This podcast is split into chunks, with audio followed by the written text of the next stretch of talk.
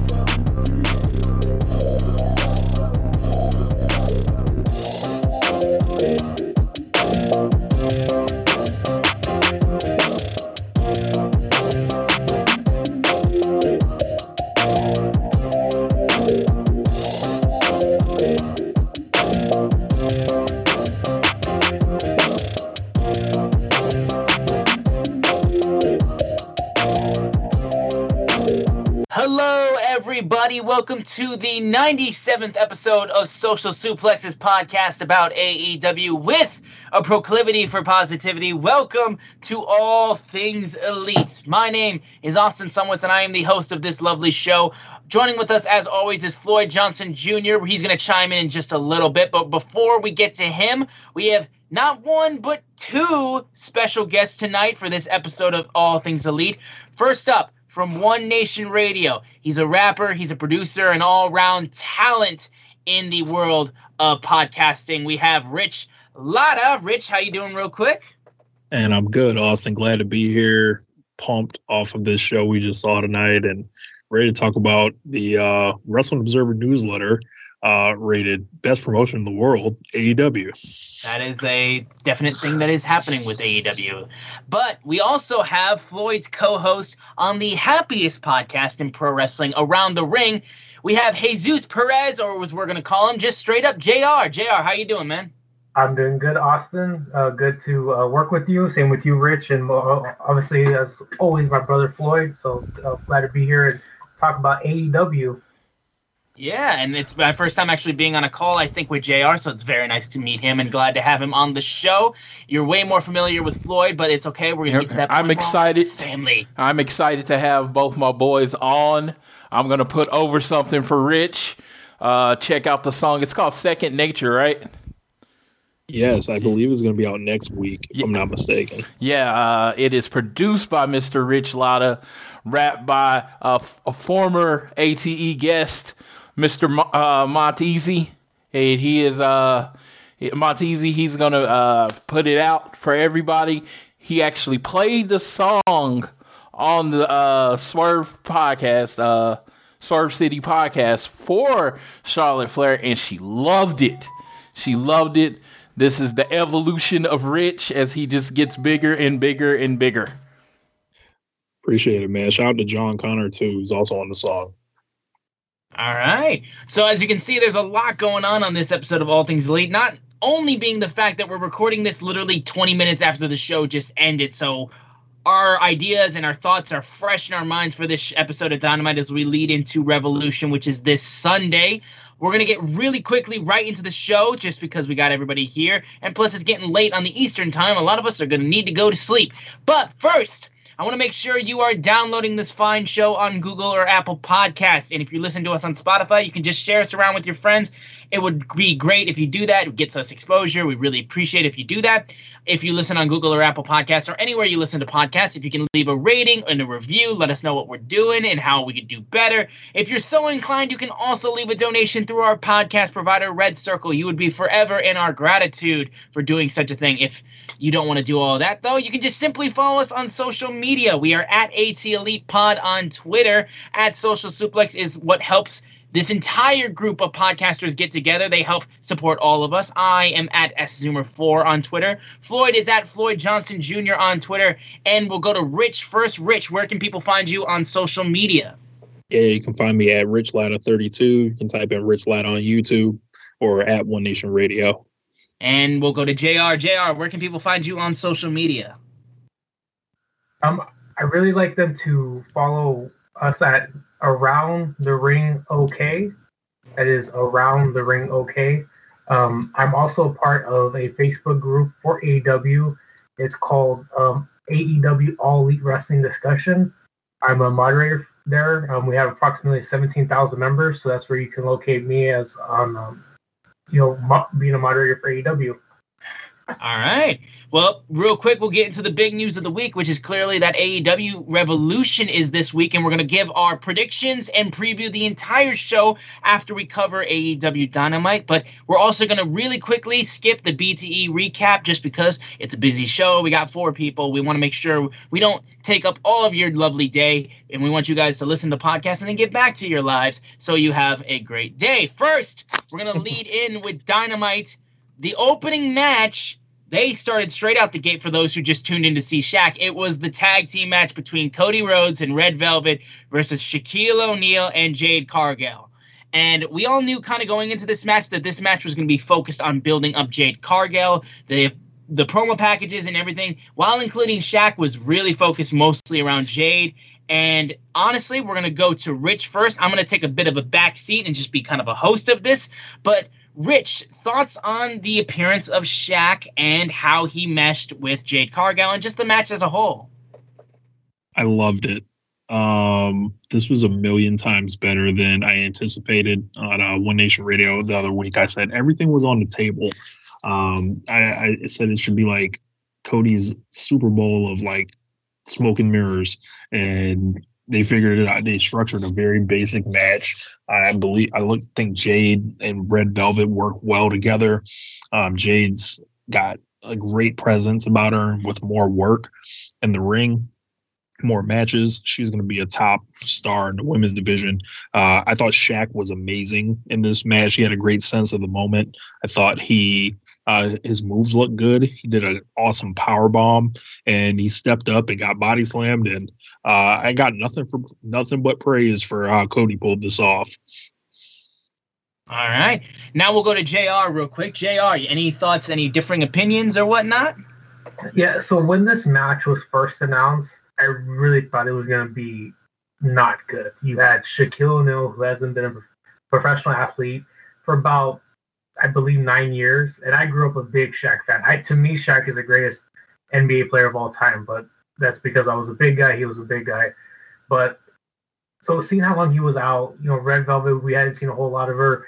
Jade, as amazing as she looks, as, as an amazing um, athlete, um, and her dedication to fitness, I respect because I know I know a little bit about for me going through a weight transformation, how hard it is to get to um, where I went and to see where she's at with her body transformation is amazing.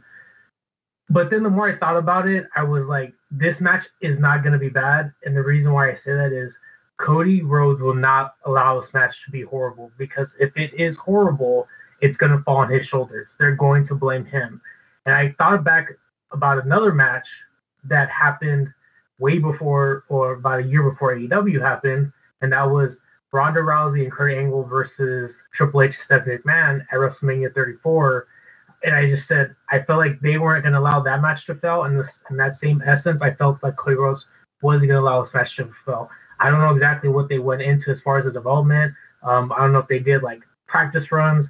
I don't know what they did, but I felt that it was a very for who was in that match and for the lack of ring experience from Shaquille O'Neal, from Jade, and pretty much the experience obviously goes to Cody and Red, but they developed a match that I really think was um, pulled off almost flawlessly. There was only one thing in that match that I think that was an issue, and it had nothing to do with the participants. It had to do with the production, and that was when after uh, Shaq and Cody went through the tables, and Red Velvet speared Jade, you didn't see the spear. You just yeah. heard it because they were focused away from them. I think the commentary did a good job. Um, I love Jade. Like as soon as I saw her, I thought she was money. I know some people, you know, some of the critics are like, well, she's kind of awkward. She's, you know, she doesn't really cut a good promo. I think all that's going to come in time. I think the most important part is that she showed she has an amazing athletic ability and she has great movement. Like for me, the big thing was um, pulling off a very flawless spine buster on Red Velvet. Like that, when I saw that, I was like, just give her. I don't care what it takes. Like give her time, but when she gets there, she's gonna be the center of that AEW Women's Division. You just can't teach what she has. That's what that. That's how I look at it. And yeah, I can yeah. see I can see that for sure. Yeah. And this felt big, like from the moment the entrances started. Like Red Velvet came out in year I've never seen her in before. Jade looked like a superstar when she came out. Shaq came out and took it serious and looked like he practiced and cared, which was nice. Can I just add one more thing though? Yeah, because I know like with Paul like with Paul White signing with AEW, and then you know for a long time you know back in WWE they were like oh you know Big Show versus Shaq. I think this match should show that there really isn't a good thing to have a giant versus giant because you saw what the way that Cody bumped for Shaq. You're not gonna have that with Paul White. Like you're not gonna see Paul White taking a back body drop like Cody Rhodes is. I think you know this is the match that had it like that needed to happen. If Shaquille O'Neal was gonna have a match in AEW, Cody was the man to do it. All right. And Floyd, do you want to add anything real quick? I know a lot's been said. Oh yes, I'm just gonna add a couple things. Jade Cargill shouldn't lose for two years. I mean, like literally, she should go on the most monster winning streak ever until she's like she shouldn't lose until she's ready to win the title, and then you can use her to either put over the other person or just give her the belt and let her run with it. She has something that nobody else in the company, like nobody, no other woman in the company has. I mean, it, it appeal, star appeal. When she's in a room with 20 other people, you look at her. I just, I just thought this was a great debut and so many building blocks for a great career. And, um, just impressed by Shaq in general.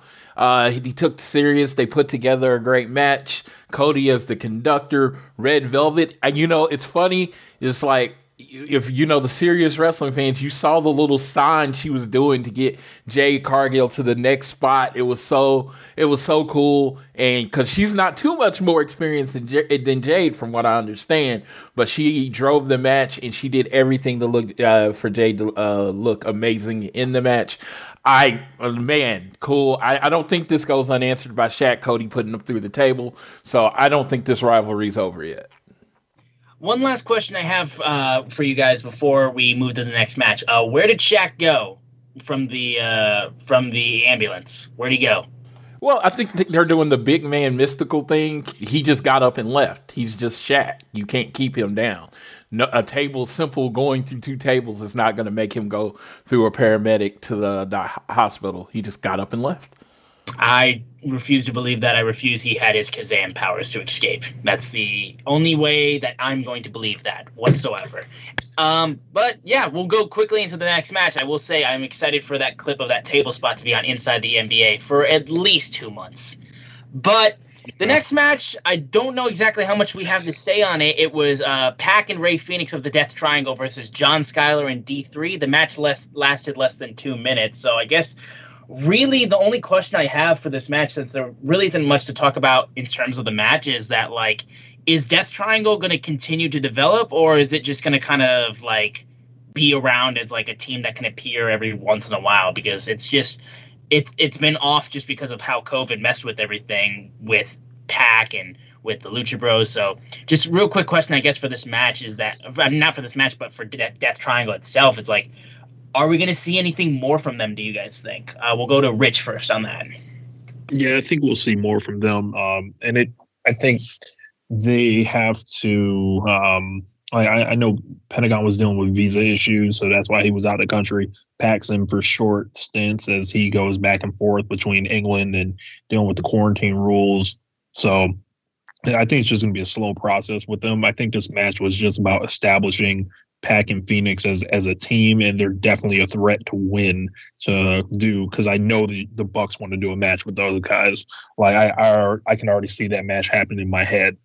Um, and uh, I, I thought their squash looked great. It was something nice to uh, um, hold people after the Shaq uh, match, I think. And um, you know who doesn't love Death Triangle? I I, I think it's uh, visa issues, COVID. but uh, they've clearly shown a commitment to them because they've uh, held on to this act since last summer, since before or last year, really. Um, you know, going this so, so far to give them a temporary leader to do a storyline. So I, I think Death Trial was just fine. Okay, Rich, any other thoughts? No, I mean, I'm sorry for, for JR, sorry. Uh, I yeah, I completely agree with Rich in this case, but yeah, that tag match. I, I mean, seriously, I think the low is five stars. If you get Rey Fenix, Pac, and uh, Young Bucks all pack, all and Young Bucks all in the ring together in a tag match, and Man, they they have the time that they need. I mean, come on, just put me in the front row. I don't care. No mask. I don't care. Let's Texas this bitch. I don't care. I would do it to see that match live. I, I was just gonna add. I think the whole the most important thing that Rich says about establishing them um, because they're going to be in a casino tag team battle royale. So Yep. we had. I don't remember the last time we seen Pac on TV. Um, and obviously, we saw Rey Fenix um, lose to Lance Archer last week, so it was just needed to show them if they're going to be a tag team that they're a dominant tag team. All right. Yeah, A yeah I think the last time I saw one, Pac was Pac was around uh, for Beach Break Breaking at six man, I think, and then he did a match with uh, with Ryan Nemeth. I don't know if that Ryan Nemeth match was before the six man though. Yeah. Well, we at least know he's been on TV for at least a couple weeks uh, of 2021, I want to say. But Yep. we'll move into the Inner Circle press conference for focusing around uh, Chris Jericho and MJF and how they will be taking on the Young Bucks at Revolution for the AEW Tag Team Championships. Um, I will say, first of all, uh, they had audio issues, um, but it was uh, quickly fixed within, like, I want to say, uh, a minute or two. But the first guy, you literally couldn't even hear what the hell he said. But the the press conference was focused mostly of MJF and Jericho putting themselves over, and they also just continued to bash the Young Bucks, bash Papa Buck, and also how a lot of the questions were um, like going after them, and they proceeded to fight back at that. Eric Bischoff came back for yet another press conference question, and I was glad to see him once again. And the Young Bucks then quickly came out after Papa Buck was mentioned by Eric Bischoff, and they ripped into him talking about how great their dad was and all the things they did, and how if AEW probably wouldn't have existed if it wasn't for uh, Papa Buck helping them get started in pro wrestling by just building a ring in their backyard. And eventually, after the Young Bucks just ran off all the great things about their dad, they got fired up, super kicked Jericho and MJF, brawl broke out, and it led to uh, Gallows and Anderson actually coming out to help the Young Bucks and setting up Santana and Ortiz on one table by the stage and one table on the floor by the ring. And Nick and Matt both made dives off onto Santana and Ortiz through the tables. Um, and I felt like the segment, besides the audio issues, were pretty fun. And I enjoyed the the fire that the Young Bucks showed in the match. But we'll go to Rich first, and then Jr. and then Floyd. Guys, thoughts on this little segment? I thought Jericho and MJF were in rare form. I thought um, they were yelling uh, and cutting people off and just uh, being real true dicks. And then the Bucks came out, and you know the Bucks get a bad rap sometimes for how they talk, and um, you know there's the one real weakness uh, I think you know people would say they have, but not tonight. Uh, Matt Jackson, you know. Really fired up with a heartfelt promo, and you know anyone that loves their dad, you know, and I, I think could relate to that. And even Nick spoke. So, uh, and you know, the Bucks had to uh, show that they could get angry, personal, pissed off, and fight. And it's going to be interesting, you know, when we come to the match to see if they are really going to take it to these dudes in a physical type way because uh, it's been really heated. And I, I thought the segment uh, was w- well done. I only wish Dave Meltzer actually came to the show and asked a question. All right, going to Jr. I love nostalgia, so seeing um, seeing Eric Bischoff was awesome. I love Conrad Thompson. He was the first podcast I ever listened to when he was doing the Ric Flair show. Um, this is going back to like 2016. Um, yeah, I just I think he's a great guy, and I think I saw um, uh, Robbie from Barstool Sports, but it didn't look like him at the same time because he had longer hair than the last time I saw him. Which I, if it's him, I thought was cool because I met that guy before at a Conor McGregor fight. I think he's awesome.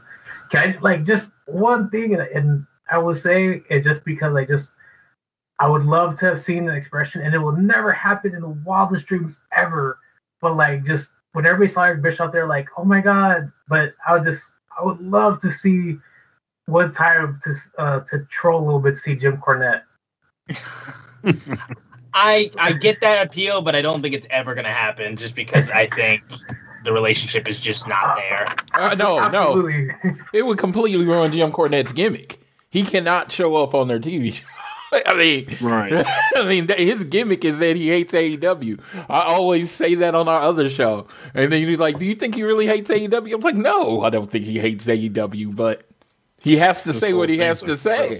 yeah, it's it's this is all he every he he is working everybody, and I love it. I love that for Jim Cornette. But yeah, because of that, he can never be on their show. He can be on a, a show that maybe some people show up on. But uh, yeah, Turkey Tits, Conrad Thompson. Now I gotta I, I gotta give a shout out to my hero. Hey, he is a man that just likes talking about wrestling, who has made a shit ton of money doing it. He was already rich, and then he made like a lot more money doing it. So I, I have to give a, a shout out to uh, Mr. Conrad. Became a part of the Flair family. Is he not living like every fan's dream? I mean, he was on AEW. What actual credentials does Conrad Thompson have in professional wrestling? Nothing. But he has made it happen. Shout out to Conrad.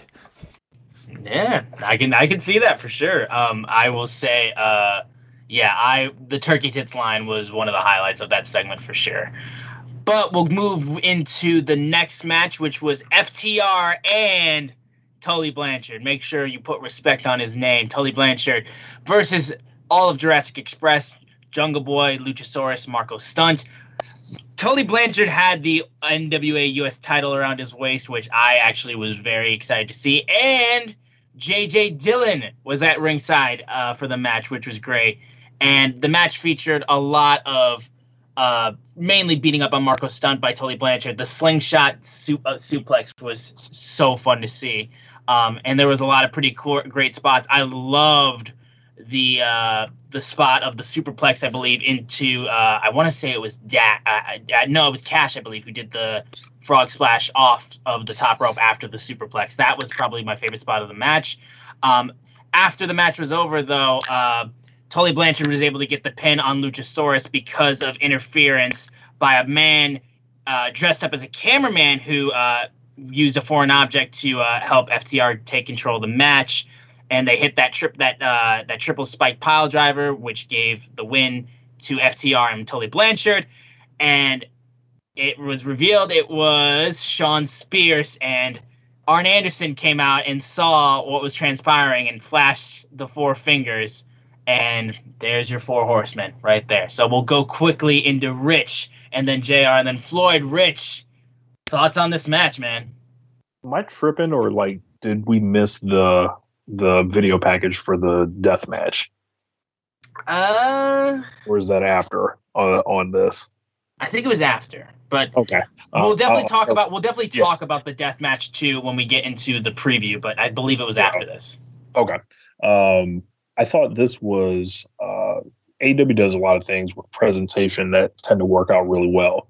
Um, seeing Tully Blanchard wrestle was a thrill um, because I'm a huge fan of his slingshot suplex, and I got to see him do it. Uh, he moved rather well for being 67 years old. Uh, I think you know uh, all, all the guys that were working around him obviously were doing the work. I loved FTR's boots uh, in this match, and I think FTR's kind of hitting her stride right now.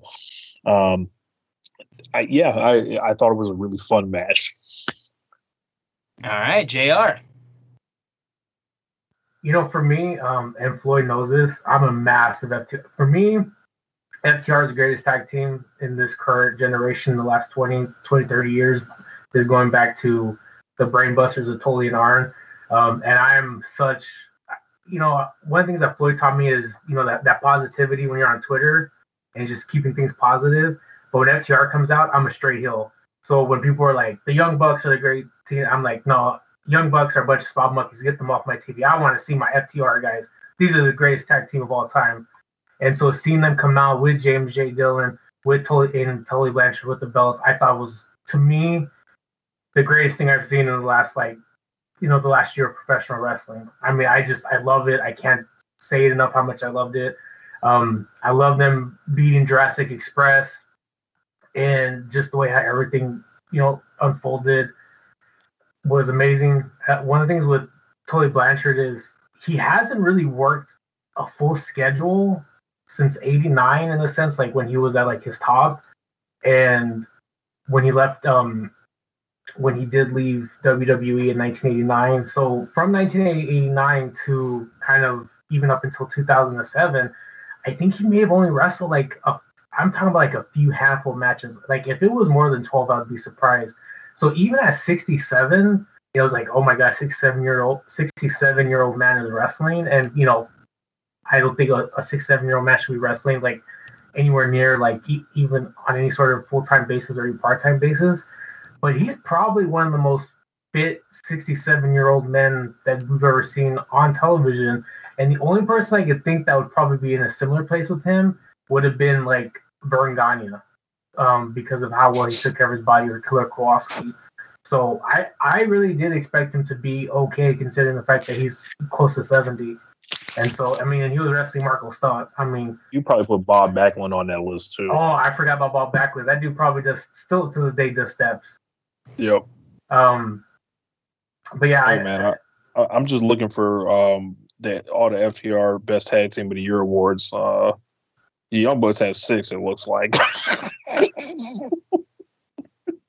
what uh, what award? um, the uh, Wrestling Observer Newsletter Tag Team of the Year Um, going back to uh, uh, 1980. let me just ask who was PWI's number one tag team this year, sir? Uh, uh for 2020, who was PWI's number one tag team? Uh, uh Well- yeah, What was that based on? huh?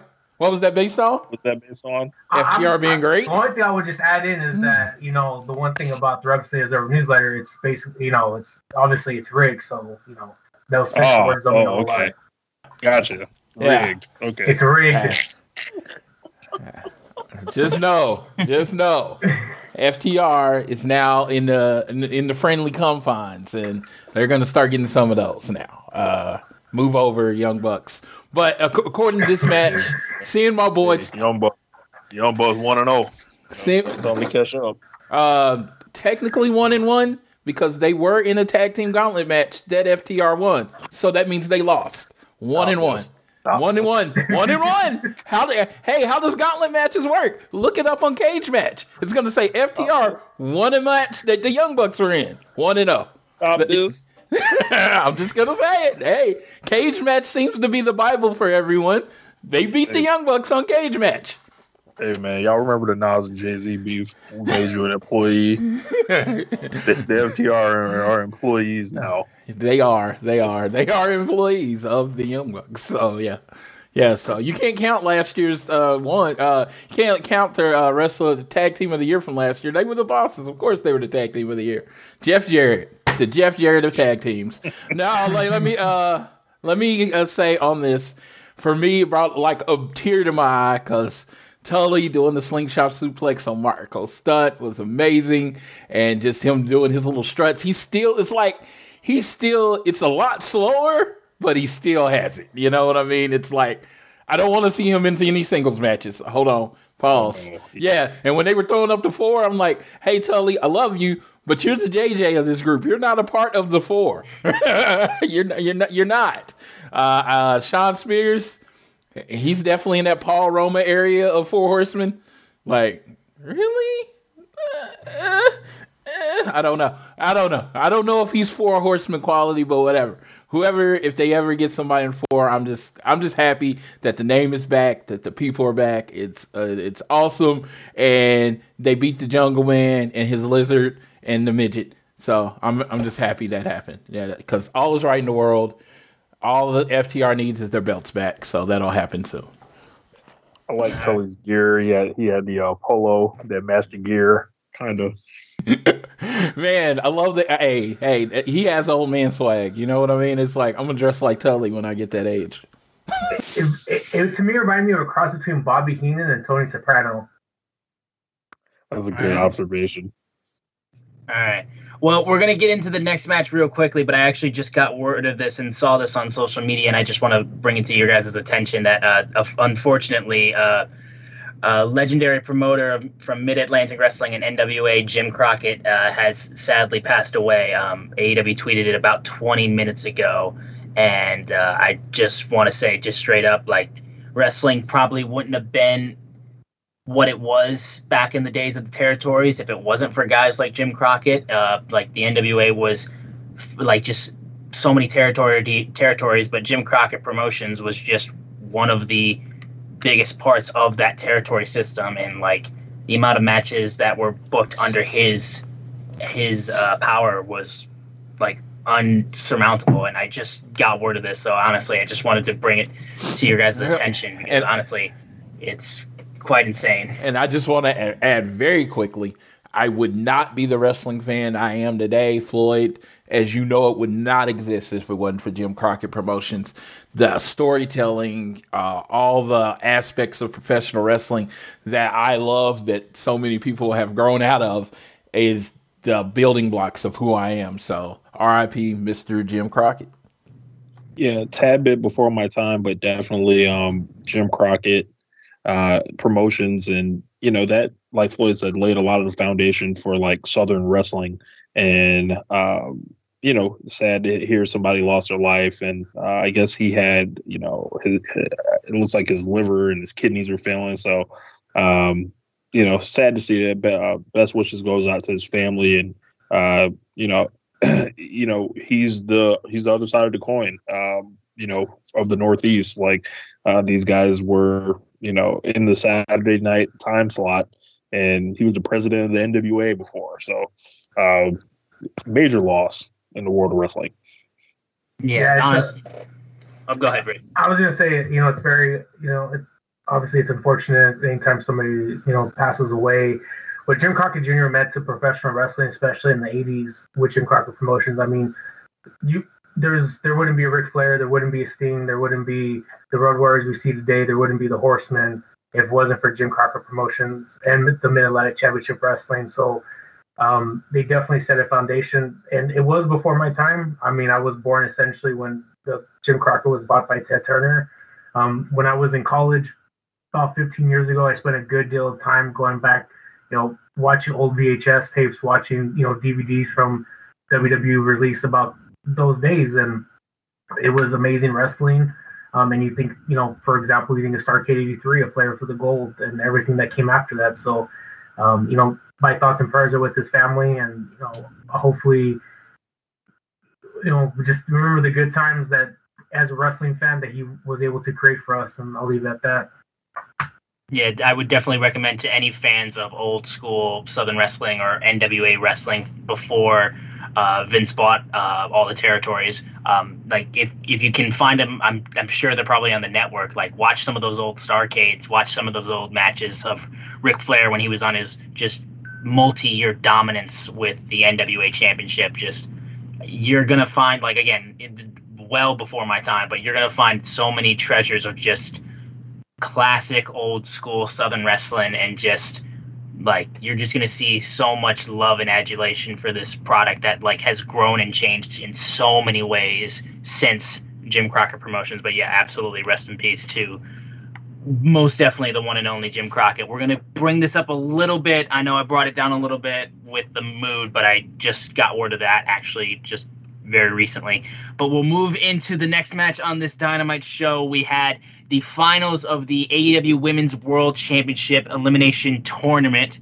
Uh, the finals on the uh, side of the American side, we had uh, Nyla Rose, and on the Japanese side, the finalist was Ryo Mizunami. I will say, honest to God, I had no clue that Ryo Mizunami was going to be the person to finish out on the Japanese side. I was caught completely off guard by that, but I was very excited to see how she did in the finals. And I, I truly thought this was Britt Baker's tournament to win, but we were Uh, we were very much wrong on that with our predictions, but uh, this match I felt was very strong for uh, the build towards the championship match at Revolution. I especially loved, even outside of the match, after the match was over and Ryo Mizunami got the win, uh, when Shida came in, presented her with the tournament uh, trophy, and then they just proceeded to beat the living shit out of each other, just punching each other, and they were just egging each other on too about it, just like punch me, punch me, punch me, and they were just smiling at each other. They were just so excited that they get to fight at well, what I would assume, honestly, in my mind, Revolution is probably AEW's equivalent to WrestleMania. So, huge moment for her for sure. I was very impressed with. Um, once again, Nyla Rose still showing why she's one of the best women on the roster. Um, I love the inclusion of just Vickie Guerrero as just that perfect heel manager that just always gets heat. I truly love it every time she shows up because she's just so easy to hate. Um, but yeah, uh, we got Ryo Mizunami moving on to face Shida at Revolution for the AEW Women's Championship. Uh, we'll go to Rich. Thoughts on this match and what's leading into Revolution? Oh man, this was a barn burner, Hoss battle. Um, it was uh, a great win for Ryo Mizunami, who's gotten over really big. I think you hit it on the head, Austin. This whole women's tournament was an exercise in subverting your expectations, I think. And what I've learned about AEW and how they use the women is like there's no type. Like you're not going to be able to guess. Like you know, obviously, you know, uh, if this was WWE, you know, historically the type of women they, they like to push. AEW tends to fall, find itself not falling into those patterns, which is really refreshing. Um, we covered the entire tournament on uh, One Nation Radio. And looking at the path Ryo took to get here, she goes through the very popular Maki Ito. She gets a career defining win over Aja Kong, who's like one of my favorite wrestlers. Um, and in that Aja Kong match, I think she breaks through a little bit more than she did in the Maki Ito match. Then she has the match with the super worker, the ace of Tokyo Joshi Pro, uh, Yuka Sakazaki, goes through her and then comes to America. And my whole thing was if she's coming to America, she's not losing. And they gave her a former champion who's a monster. And Nyla Rose, um, for her part of it, she continues to deliver when you kind of forget about her sometimes because she's she's not always used, but when she is, and you ask her to step up. Um, her match with Thunder Rosa was awesome. Uh, the Brit match mm, wasn't my favorite, but I know some some people that did like it. Excuse me. Uh, but this match tonight, they were hitting and flipping and moving, and you know, I, I've really enjoyed it and very excited to see um, uh, Ryo Mizunami get a chance because uh, she nearly retired before Double or Nothing, and uh, this someone is a this is someone that's a foundational piece uh, that started on day one of AEW, and that fucking pandemic, excuse me, has like held this up. So very happy to see her back. Uh, love her uh, charisma and her swag and everything. All right, Jr. Your thoughts, man. Um, you, my my tournament bracket was perfect. I didn't lose a single one. Really? I've, my tournament bracket was messed up from from day one. Um, I didn't. I can tell you, I did not have Ryo Mizunami uh, advancing past the first round.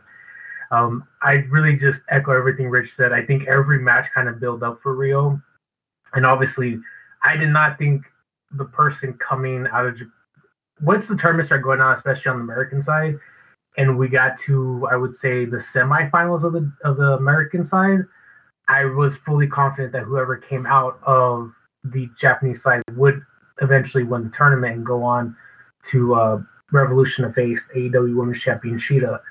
I, I actually grown to like her. I, I felt like, and I hope this isn't meant to be offensive to anybody. I, I really don't know a whole lot about Joshi Pro Wrestling, but I, when I saw her, I felt like I felt a little bit of like I see Yano and Okada in her. Like I don't know if it's like the robe, I don't know if it's her movement, but she just seemed like a very fun character for, for a very fun character, but a, a character, but a person, a wrestler you should also take serious, like Okada. Does that make sense? Mm-hmm. I can definitely yeah. see it from the robe, yeah. Um, so I just, she felt, you know, like one of the bigger. To me, she felt bigger, especially the more that I saw her. Um, and I, I did like the match. I think they put on a great match. I, if I could just, from what I, I don't know if I if I'm allowed to say like a rumor. I don't know who's going to win on Sunday. I honestly don't. But I did hear something that Kenny Omega is really high on Riho, and uh, and I can see it. I, I see what he sees, and she's a great worker. I think right now because of the division, and Flynn and I have this conversation at least once a week. The division is still developing. The division is still developing, and you need solid workers for. Um, to, in the meantime, until you get a some of the younger talents who has a lot of potential to eventually blossom into being a big star. And I think someone like you know Rio, as well as um, Riho and Rio, I'm sorry, I'm studying on my words, are the first AEW Women's Champion and our current challenger Shida. You know, talent like that is definitely going to help the division in the meantime. Yeah, in the in, mine is a very quick statement. In the last three months, I'd like to say the actual in-ring work, talent level uh, including adding, you know, Thunder Rosa basically to the roster, and Serena Deeb has went three steps up. It, it was like yeah. these people weren't ready for TV, and it's just like now it's like okay, now I'm one of those people that's like okay, I think at this point with the elevation of their work, they have earned more TV time, and that's what I've always said. It's just you know let them develop, you know, let them develop on Dark and all that stuff. But they've added Serena Deeb, Thunder Rosa, you know, the Japanese uh, Japanese talent, and the people on the roster are just getting better. You see it getting better in your eye, in your in front of you every week. So I, I just had to commend them on that. Yeah, all right. After this, we had uh, uh, Preston Vance of, uh, well, also known 10 at, from the Dark Order, taking on Max Caster of the Acclaimed.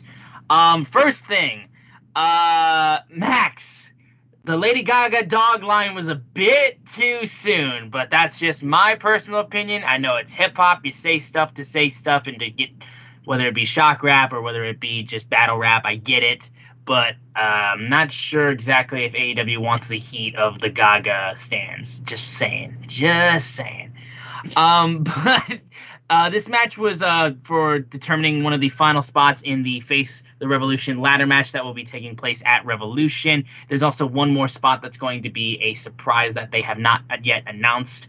Um, but the match ended up breaking down to when eventually Jack Evans from TH2 showed up from underneath the ring, took Max Caster's boombox and hit 10 with it, and that allowed for um, uh, Max to get the, the pinfall on the win. I will also say, too, when Max uh, was doing his battle rap and made a a little jab at negative one. He wanted to kill Max Caster, and I'm telling you right now, negative one is someone you really don't want to fuck with. I'm just I'm just pointing that out right now. But this match, um, putting in honestly, I don't know if we have too much to say about the match. I'm more interested in thoughts about um, Max Caster himself appearing in the uh, Face the Revolution ladder match because I mean we've known him from just being one of the members of the acclaimed. Having him compete in this ladder match is a bit probably the biggest spotlight he has so far for uh, being in AEW. So I want to get mostly thoughts on just Max Caster's include inclusion on this uh, ladder match because I find it truly interesting, and I want to know your guys' thoughts. So we'll go to Rich. First, I would have definitely said the Lady Gaga line. Sure, um, I know um, you would because you're a rapper. Yep. Um, it, it, got a big reaction from the crowd too. Um, I think Caster, uh, you look cycle to cycle. This is a hell of a come up, isn't it? Like the last pay per view cycle, uh, they weren't even he wasn't even a te- television act yet. They debuted after, I believe and then got involved with the Bucks and uh, you know picked up a couple wins there. But I think Caster's got something. Um, I think he's going to connect with people. His, you know, I think he's a updated version of what Cena was doing. He's not afraid to, you know, maybe cross the line. Uh, and I, I like his ambition. Um, and you know, as far as the match, I I, I like ten also. Um, these guys are, you know, they've got a little bit of factory wrestler in both of them. Um, I think they've just got to, you know, become, you know, big work, more uh, better uh, at working. However, um, I've seen a lot of guys like these have, you know, lots of success in wrestling. It's funny that uh, Max Caster in 10 because I see John Cena in them both. That's hilarious. We'll go to JR next. Talk about being completely wrong. I did not see Max Caster beating 10. I mean, especially with 10, I feel like they were building him up. He, you know, you talk about the face of the revolution. 10 was one of the first young guys that was signed into AEW. Um, he from the Nightmare Factory. I thought for sure he was going to be in this match. I, I'm just confused by it because I thought they were going to be in the battle, the Casino Battle Royale for the tag team. They have a He's in a tag team with Anthony Bowens, part of the Acclaimed. It just it just seems a little bit weird to me. Um, it is what it is. I don't expect him to win the Face Revolution ladder match. My assumption is he's there to be a bumping machine for the likes of Lance Archer or you know Penta and Cody. Um, but we'll see what happens. All right, Uh, and yeah, I just, I just, I love Max Caster. I just, I want his autograph. I want Rich to produce something for him. Uh, Oh, one I definitely would like to work with him. yeah, like one of these dark videos that they do because I think that is the hidden gem of AEW. I know not everybody watches Dark, but everybody should watch Dark for his disc disc things because he he can destroy. Yeah, he destroys you, and it's just super talented. His his ring work is fine, and I don't think his he's one of those people. His ring work never needs to be great. His act is, you know, amazing, and I I, I, I give all shout out to him, and I love how the whole they took these two separate things and made it about Matt Hardy taking the Dark Order out one by one. I, I just love how they put that all together. I mean, man, this I mean this show did feel like uh like a dynamite plus. It wasn't quite a pay per view, but that first hour was pay per view quality. But uh yeah, it felt like a dynamite plus show, and yeah, I, I thought this match added to it. Shaq, JJ Dillon, Onita, Tully Blanchard. We didn't know what was coming next.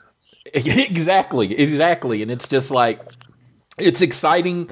It's exciting, tight two hours of wrestling. It was like we're hour and forty minutes in the show, and I'm like, it's the main event already because it felt like everything just came at you so quick.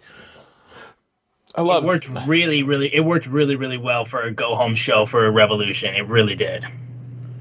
But before we get to the main event too, because I know I I did not forget about it. We also had the debut of Paul White showing up with Tony Schiavone to talk mainly about AEW Dark Elevation, which uh, both Schiavone and uh, Paul flubbed uh, a couple times, mainly when they were talking about Revolution. I get it; it was a couple. They both ended with uh, T I O N. It's like Revolution, Evolution, Evolution. Like they were gonna fuck it up. There's too many like Shun shows, I guess. But they pretty much announced that um, Paul was going to be like we we've already known he's going to be the color commentator, and we know. I still think we know very little about exactly what Elevation is going to do to separate itself from Dark. I assume it's just going to be a lot more of lesser known talents fighting their way up to Dark, and then those people fighting their way up to TV time. But uh, it was good to see Paul. I loved the no BS, uh, the no more BS uh, little tagline and T-shirt. That is such a great play on words. Like just no more BS, no more big show, no more bullshit. That just works really well. Like that's a good, clever nod, and I appreciate it. But if anyone wants to take a jab about their thoughts leading into what exactly AEW Dark Elevation is going to be, and like their thoughts on Paul White being in AEW, um, go ahead and give your thoughts. If not, we'll just move on down the line and head on to the main event. And don't forget, he talked about the Hall of Fame signing that AEW is going to. that is true. Yes, I totally. I, I didn't want to forget that either. Yes, he. So I, I would like, yeah, I Hall would, of Fame sign. I would like to know each of their thoughts on who that may or may not be, and if you do know, say someone else. I can, uh, can I ask a question? So I this has been like the talk of Twitter after Paul White Paul White spoke. Did he say a future Hall of Fame bound or a Hall of Famer? Hall of Fame quality was the term. that Yeah, I thought he used. said Hall of Fame caliber. or Or, yeah, caliber. Yeah, he So- was like basically not in the Hall of Fame yet, but his career where he should be in the Hall of Fame. The reason I ask is because there has been there's been a rumor that's that Floyd and I have been talking about, and I don't want to share. But the names that have been coming up, some people are saying it's Kurt Angle, it's Mark Henry, which was kind of for me it was confusing. I was like, well, I they're Hall of Fame, but they're Hall of Famers, but that also could be Hall of Fame quality because this, you're not saying they're future Hall. You're not saying it's going to be a future Hall of Famer. So um, it's just kind of like the, the play on words is like that's been the talk of Twitter because one of the names that we've been that I've been talking about for a while is somebody who just left Impact Wrestling. I'll leave it at that. But um, but it'd be interesting to see like who's this Hall of Fame quality person coming in because when you say something like that, I think it leaves the door open. It could be anybody who's like a superstar in the making, who people think that is going to be a, a for sure Hall of Famer. It could be a current Hall of Famer. Yeah, man. Um, I, I think, like you said, it, it could be anybody because I'm trying to think who's out there who may not be under contract, who may have something to give still. Um, I immediately hit Twitter with very excited for John Cena to show up at Revolution, but um, um, yeah, I, I think we, as far as the question about elevation, um, you know, they stumbled upon a format this year with uh, AEW Dark that they wouldn't have had um, had they, you know, been operating normal with no pandemic. It would have just been, you know, guys that weren't making it on the dynamite going against each other on the road, you know, like a four match show or something like that. Uh, but the format that they've stumbled into, I think people really like it. Um, you know, they get to see these these uh, indie wrestlers show up, and it's a good way to fluff, you know, records. It's also a place to try things. I think that's kind of what Elevation is going to turn into. And then, as you know, hopefully, you know, the pandemic slows up, Dark will go back to being what it was. That's probably my prediction on it. So yeah, um, I see Elevation as a more character-driven show where they're going to tell you where these people came from, their dream, blah blah blah, that kind of stuff, and then you'll get like three or f- three matches or so a week as they build up and pretty much build their uh, build their coming of age or whatever, whatever, uh, build up their journey as they uh, as they get ready for dark, get ready for. So it'll be a lot of Nightmare Factory people, people, uh, you know, people that can just get some wins under their belt. Like the people that always lose on dark probably win on elevation. And as far as the, as far as the, the Hall of Famer, I saw a name online. It wasn't my idea, so I'm not giving it out. Um, I, I I've called on this show weeks ago before it even became, I said all ego Ethan Page was going to be the uh, sixth man in the ladder match. I, I said it. That, that's getting very loud. Yeah, I said that before anybody could get it out there. I was like, let me throw this out there before anybody else does. So I think I think he's going to be it. And Hall of Fame caliber could mean a lot of things. I'm I guessing he would have just said a Hall of Famer if it was somebody that was already in the Hall of Fame. So it's uh I will say this. The name uh the name I saw, I'll say why it makes sense. He was at the Royal Rumble and they haven't done anything with him since. And it's Edge's best friend, so I don't know. Could that be it? Because I've heard actual people from AEW literally say, hey, come over here to him. So maybe it's Jay Reso, maybe it's not. I I hope it's just somebody I don't see coming because I I just want to mark out, you know, be happy. You know, I, I like the Big Show, which I I never even heard the Big Show. I'm like I feel like I talk to a lot of people that are on a lot of different uh, Reddits and groups. I never Big once show. heard I never heard once heard the name Paul White before it was announced by AEW. So they're really good at keeping it close to the vest.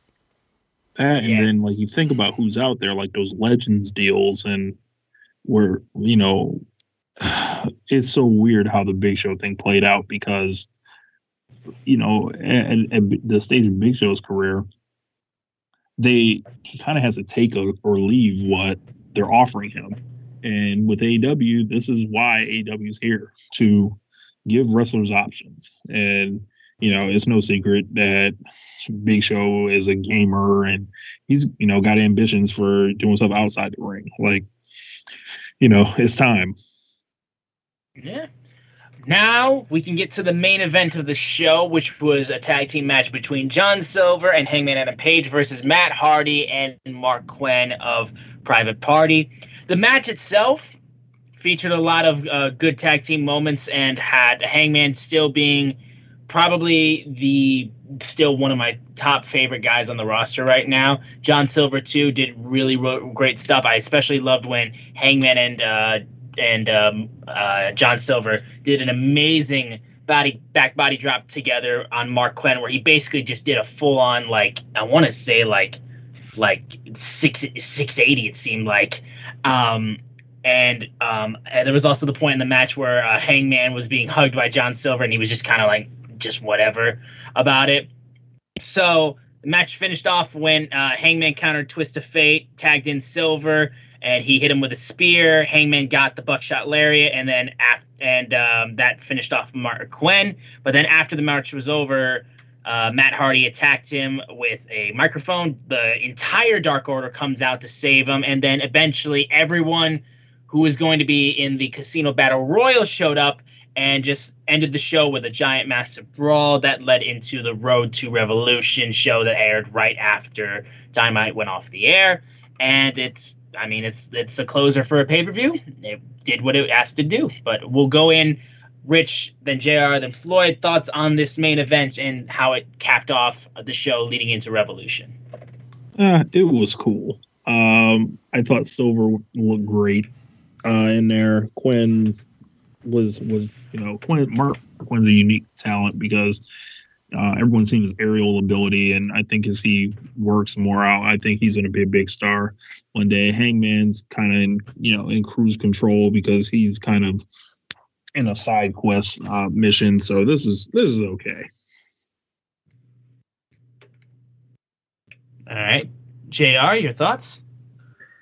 I I'm a big fan of Hangman Adam Page. I love John Silver. I, I mean, the more we get John Silver on AEW Dynamite, the more I'm a fan of AEW Dynamite. I just think that I think people like us appreciate him. I don't know if the masses have a chance to appreciate him because we see what he does on social media, and so I would just love to see him more on AEW Dynamite.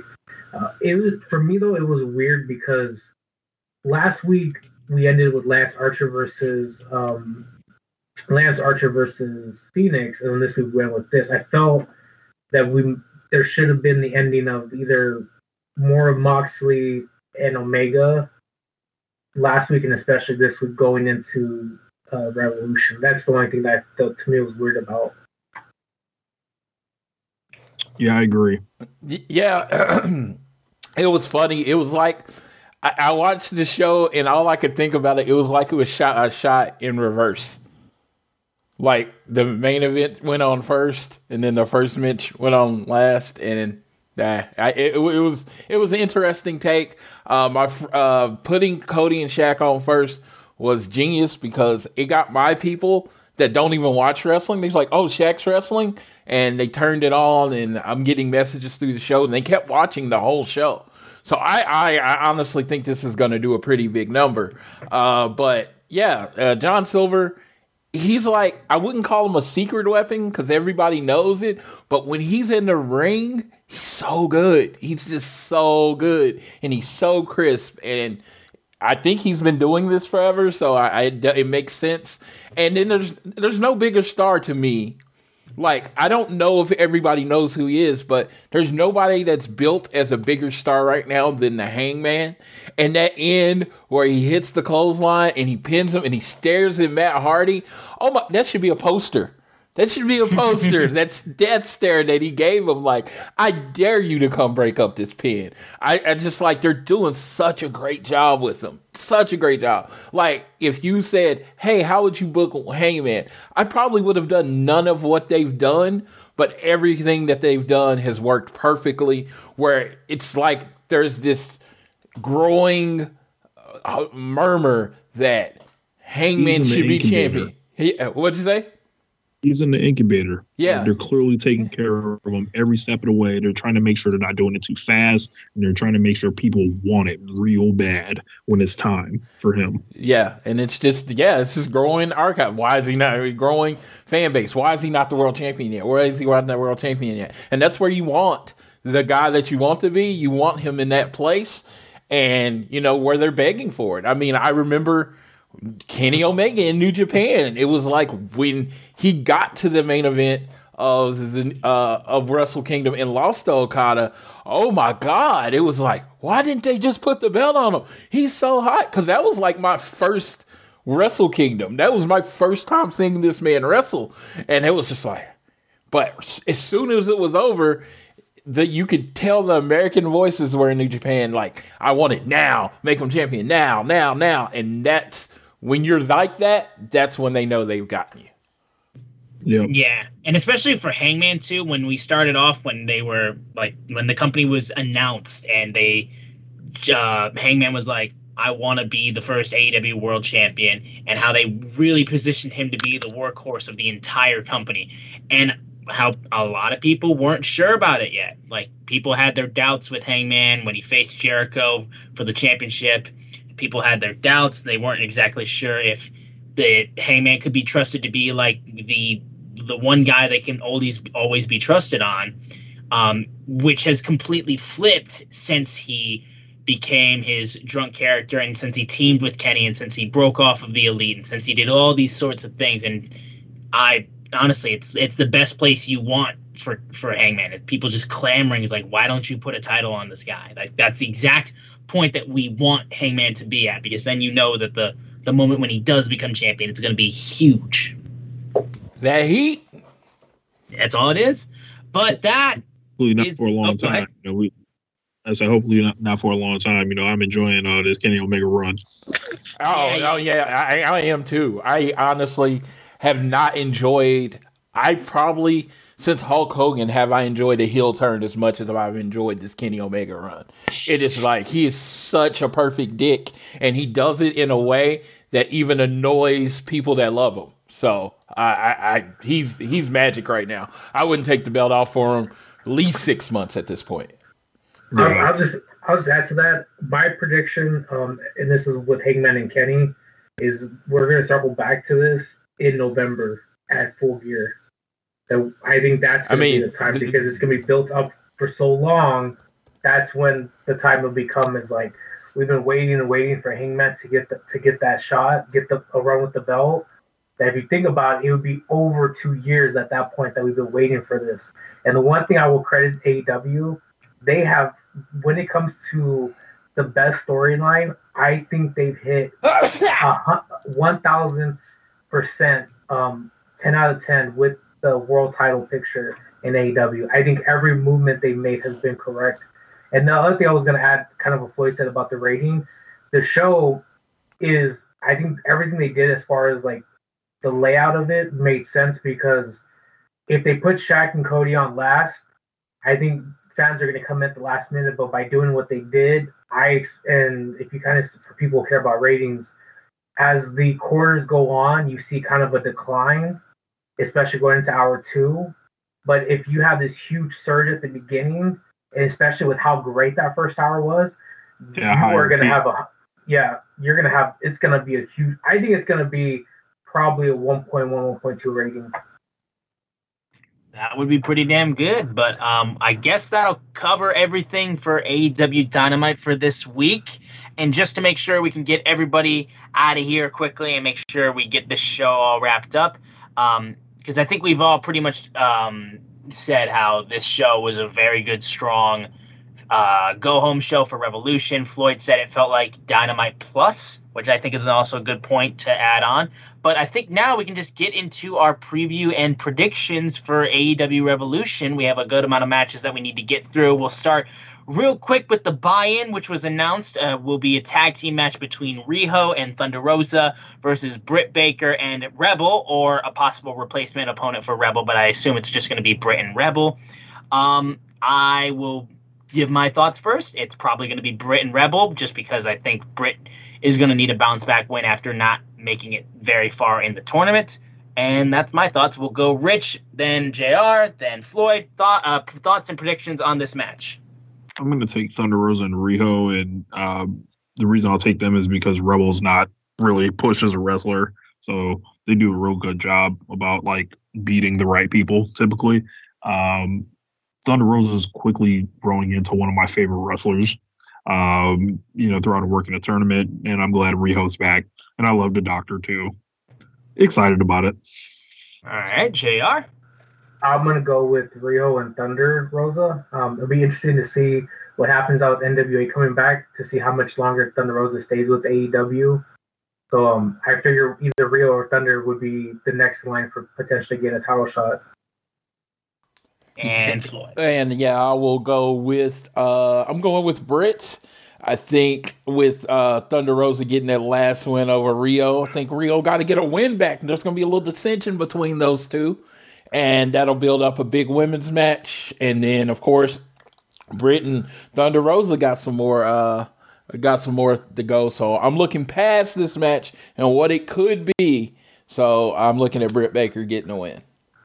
All right, going into the main card, we have Orange Cassidy and Chuck Taylor of Best Friends teaming up to face Miro and Kip Sabian. Miro had a short little promo on Dynamite 2 building up this match, and um, I see this match being.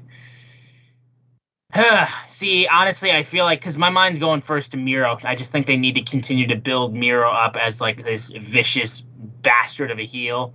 And if anybody's, I think, is going to take the pin, I would think Chuck Taylor would take it. And I know OC has been really getting his payback after Miro pretty much just took out all of his best friends. But honestly, I think they're still sticking with Miro. So I got, I'm, I'm going with Miro and Kip. Gonna go with Miro and Kip. Uh, what's his name? Um, Chuck Taylor. Uh, he's a pin eater in this situation. Um, haven't really enjoyed this feud too much. The it was nice that they got married, but this should almost be a dark match. All right, we'll go to JR then. This is by far the worst match on the card for me. This this whole storyline makes zero sense, and uh, I expect Miro to destroy Chuck Taylor for the one, two, three, or I actually should say the I don't know what his new hold is called, but basically the his the game clutch. over. Thank you, game over, camel clutch. All I like it from the promo tonight, I can tell Miro watches uh Miro reads Twitter because he says everybody's ready for him to stop playing games and Sunday games will be over. I think this is going to be the big uh big uh start of his monster push towards whoever they're getting him ready for. And I think he just destroys both of them. I mean, I don't think he necessarily destroys OC, but he taps Chuck E.T. out at the end of the match. All right. We then have the Casino Battle Royale uh, tag team match. There's a lot of tag teams that are going to be in this match. So honestly, I, I don't have a full list exactly of all who's going to be there, but we know that John Silver and Alex Reynolds will be in there. Evil Uno, Stu Grayson, Proud and Powerful, Butcher and the Blade, Private Party, The Acclaimed. Um, and they also had announced uh, Top Flight and Bear Country will also be in the match. Um, so I would think, at least in my mind, I would think that they're going to go with the acclaimed on this one just because they've been appearing a lot more on TV. And uh, it seems like they've really got a good amount of. Um, actually, well, yeah, I think I'll go with them just because I don't think um, uh, Max Caster is going to win the ladder match. So that's who I'll go with. I'm going to go with SCU. Saw them in the in the brawl. Um, if SCU, you know, doesn't win, I, I, I assume this story is still going on. Then they have to break up. So I, I could, you know, easily see them. You know, they've been undefeated since they've done that thing parlaying this into either a match at Double or Nothing with the Bucks or at the next special uh, for the titles, and they you know beat everyone along the way essentially, and then fall short to you know the Bucks. So going with SCU here. All right, Jr. I'm gonna go with Santana and Ortiz. All right, that's a good shout, I think. I, we'll go. I, Floyd. I was gonna say I'm gonna go with uh, Pac and Rey Fenix. I think um, if you just want to build to the next big match were just a contender for uh, the Young Bucks. You go with Pac and Rey Fenix. You can build up to a big show in between now and uh, the, the Double or Nothing, and I think that's a main event tag team match. So going with Rey Fenix and Pac. All right. Up next, we have the big money match between Matt Hardy, Big Money Matt, and Hangman Adam Page. This match obviously will be the winner getting the first quarter of their earnings of their of their of their uh, upcoming year. And I see Hangman going out and just bringing bringing punishment to Matt Hardy, and um, eventually we're gonna see um, it's got to. It's I, I see it all leading towards Hangman eventually leading the the Dark Order, just because I feel like it's all going towards that point. But I got Hangman for this one. Rich, your thoughts? Yeah, I'm gonna take Hangman to win inside of ten minutes. Um, this feels like when Jerry Lawler would be in a feud with someone like Bret Hart or something, and you know Bret Hart's just gonna kick the shit out of this old guy, and um, yeah, Hangman rides and takes money. All yeah. right, Jr. I agree 100. Uh, my money's on Hangman Adam Page. Yeah, if Matt Hardy wins this, we riot, and then I start questioning how the uh, AEW's booking Hangman. I mean, I mean he can take losses, but this ain't one of them. All right. Next is the face of the Revolution ladder match: Cody Rhodes, Scorpio Sky, Pentagon, uh, Lance Archer, Max Caster, and the surprise guest that will be announced at the show. Um, I guess we'll just do two thoughts on who the surprise guest will be and then who you got for the ladder match. Um, I am a boring fuck and I have no idea, so I will just go ahead and say uh, Christian, just because if Christian showed up in AEW, I'd be all fucking for it. Uh, and I will put my money on Scorpio Sky. Scorpio Sky sounded interesting on commentary. Um, he was very cocky and egotistical. That's not a bad choice at all. Um, I'm thinking ahead to what could be up next for Darby. Uh, I don't think Cody would be the right person to put right back in that spot right now. Um, you could go with someone like Pentagon uh, if you're going to treat him as a singles act right now. So I'll go with Pentagon. All right, JR. I was gonna go with Penta El Zero too, um, but in the interest of being a little different, I like the concept of a everybody dies Lance Archer versus Darby Allin because Darby Allin is a bumping machine, and I think they could have a potentially good match um, with Lance Archer versus Darby Allin and help continue building up Darby Allin. And Floyd. I am going with the debuting all all ego Ethan Page. Um, excuse me. The reason being they had a hell of a rivalry in Evolve. Uh, Ethan Page and Darby Allin. So it'd be you could build it up as somebody from Darby's past that was kind of like his bully. In oh, they're um, really treating him like Sting. Yeah, uh, exactly. And it'll be like somebody from his past that was really like very much a bully. Like a lot of the uh the a lot of the things in the body bag where the guy puts him in a body bag and throws him around. It started with Ethan Page and Evolve. So yeah, man, I'd love to see that. Yeah, so bringing that to AEW, that's a perfect first feud for Ethan Page. Now, I like that choice actually. We have the AEW Women's Championship match between Hikaru Shida and Ryo Mizunami. Um, I know uh, the idea of uh, Hikaru Shida's run hasn't been the most positive in a lot of people's eyes. I just don't know if Ryo Mizunami is the one that they're going to stick the belt on, just because I think there's just not a lot of like name catching to it. So I think it's just going to go to Hikaru Shida.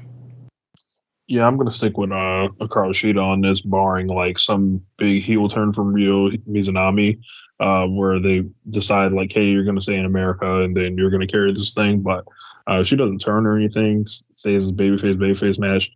Hikaru Shida rolls on, and I gotta think uh, eventually Jade Cargill is gonna be looking at her. Oh, damn straight, yeah. Jr. it's tough because I love Shida. She's had unfortunately not a good title run for a number of reasons, but I mean, you do this whole tournament to come up with, you know, a, you know, this new challenger for Shida. You book a Japanese side, you book an American side. You fly, you know, Ryo Mizunami in. I just feel like I can't go against Ryo Mizunami, so I gotta say there's gonna be a new champion in the women's division. Okay, Floyd. Hello. Um, let's see. I'm gonna go with Shida. Uh, I've not been the biggest fan of her run, but I think you need. I it needs to matter when you lose the belt, and I just don't think Ryo has the momentum. He she does have the build of someone they built up to lose the Shida, but not of someone that they actually going to take the belt. I think. Uh, I think it's going to be Britt Baker when it finally does happen. But yeah, uh, so I'm going with Mizunami. All right. Street fight. Darby Allin and Sting versus Brian Cage and Ricky Starks of Team Taz.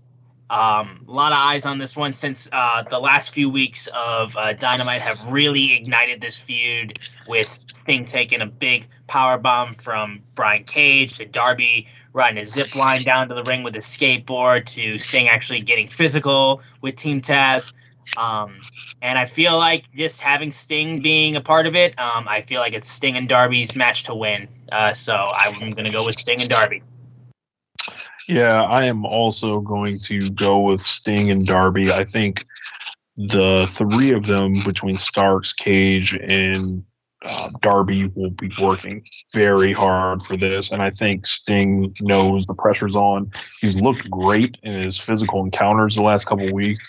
Um, I want to say back, you know, when he was in WWE, he looked a bit stiff, and you know, I, you know, the first like couple times he would do circle Triple H, and um, there was just like kind of this weird thing I saw. He was moving like an old man, but he's not moving like an old man in AW, which is like crazy. Um, I don't know if it's going to be a cinematic match. Uh, I don't even know if they need to do a cinematic match, but um, I'm into it. I know the storyline; it was like a snail's pace to get through, but uh, it feels like you know it's peaking at the right time. All right, Jr. Your thoughts? I'm with um, Sting and Darby Allin. I think especially, I mean, Sting's a legend. There's not enough good things you can say about him, and he continues building up Darby even though it's a, not for the TNT title, but it builds him up as a TNT champion. Um, but I, I have actually a counter question: Is is this going to be a cinematic match or not?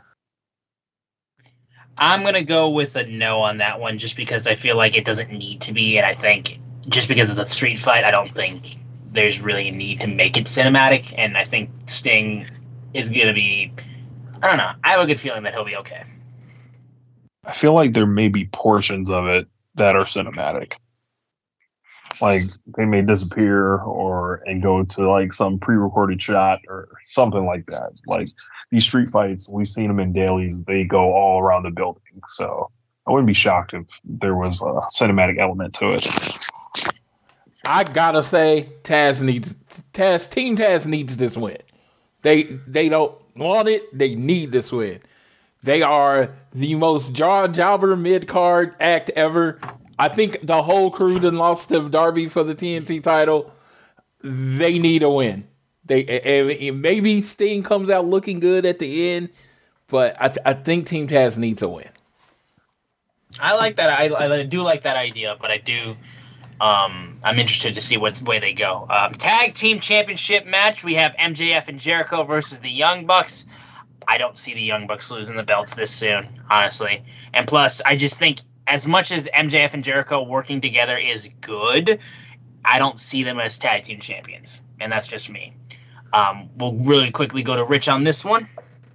Yeah, um, I said on One Nation Radio they've like taken the the gas, the heat off the gas of the inner circle breakup simply because they've like removed Sammy from the equation. But I feel like that's gonna rear its ugly head again because you know, Jericho and MJF are due to explode on each other. So yes, uh, the six time time tag team of the year will retain uh, the belts.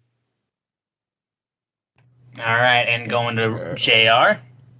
Um, you know, the interesting thing is going to be is I can see a, a legitimately five different ways it can go between the Casino Battle Royale and this match with different storylines coming out of it. it just would be really difficult to take the belts off of the the Young Bucks. I mean, only the first pay per view after they won it at full gear, especially to a makeshift team of MJF and Chris Jericho. And to echo what Rich said, is that that breakup is going to rear its ugly head, and I don't see it lasting past a Revolution. So the six-time uh, Wrestling Observer Rigged Award winner, Tag Team of the Year, it will retain. Okay. Just had to throw that out there.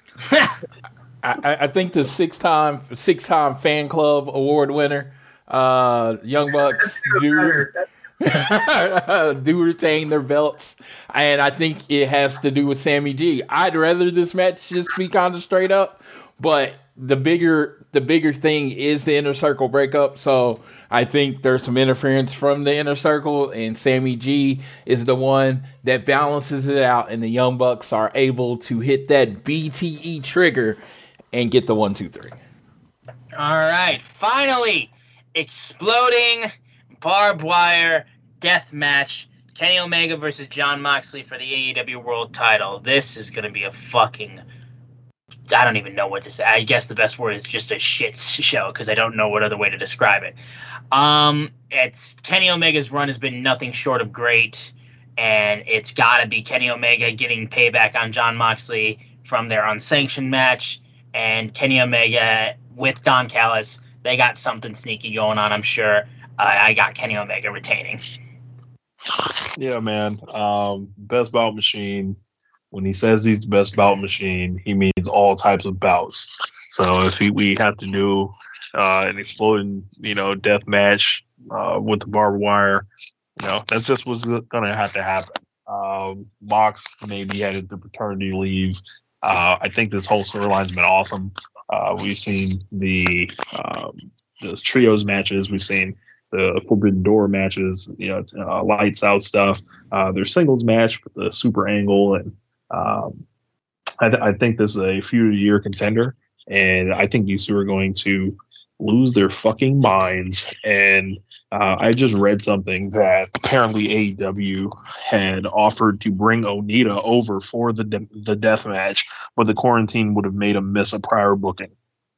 So they have all the ideas. I feel like the um, video package they played tonight on Dynamite was incredible, using Onita to build up both of these guys, the master of the death match, I think we're going to get, you know, the mind of Kenny Omega meets the body of John Moxley, kind of, which, you know, there are no limits to both, seemingly what they'll do.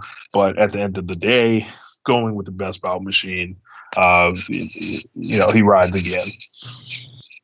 All right, JR. I'm going to say this because I think it's important to understand. Um, when I make the statement, I for the longest time never understood how why Kenny Omega was such a big deal. Like I saw his matches in Japan and I was like, I, I just didn't get it.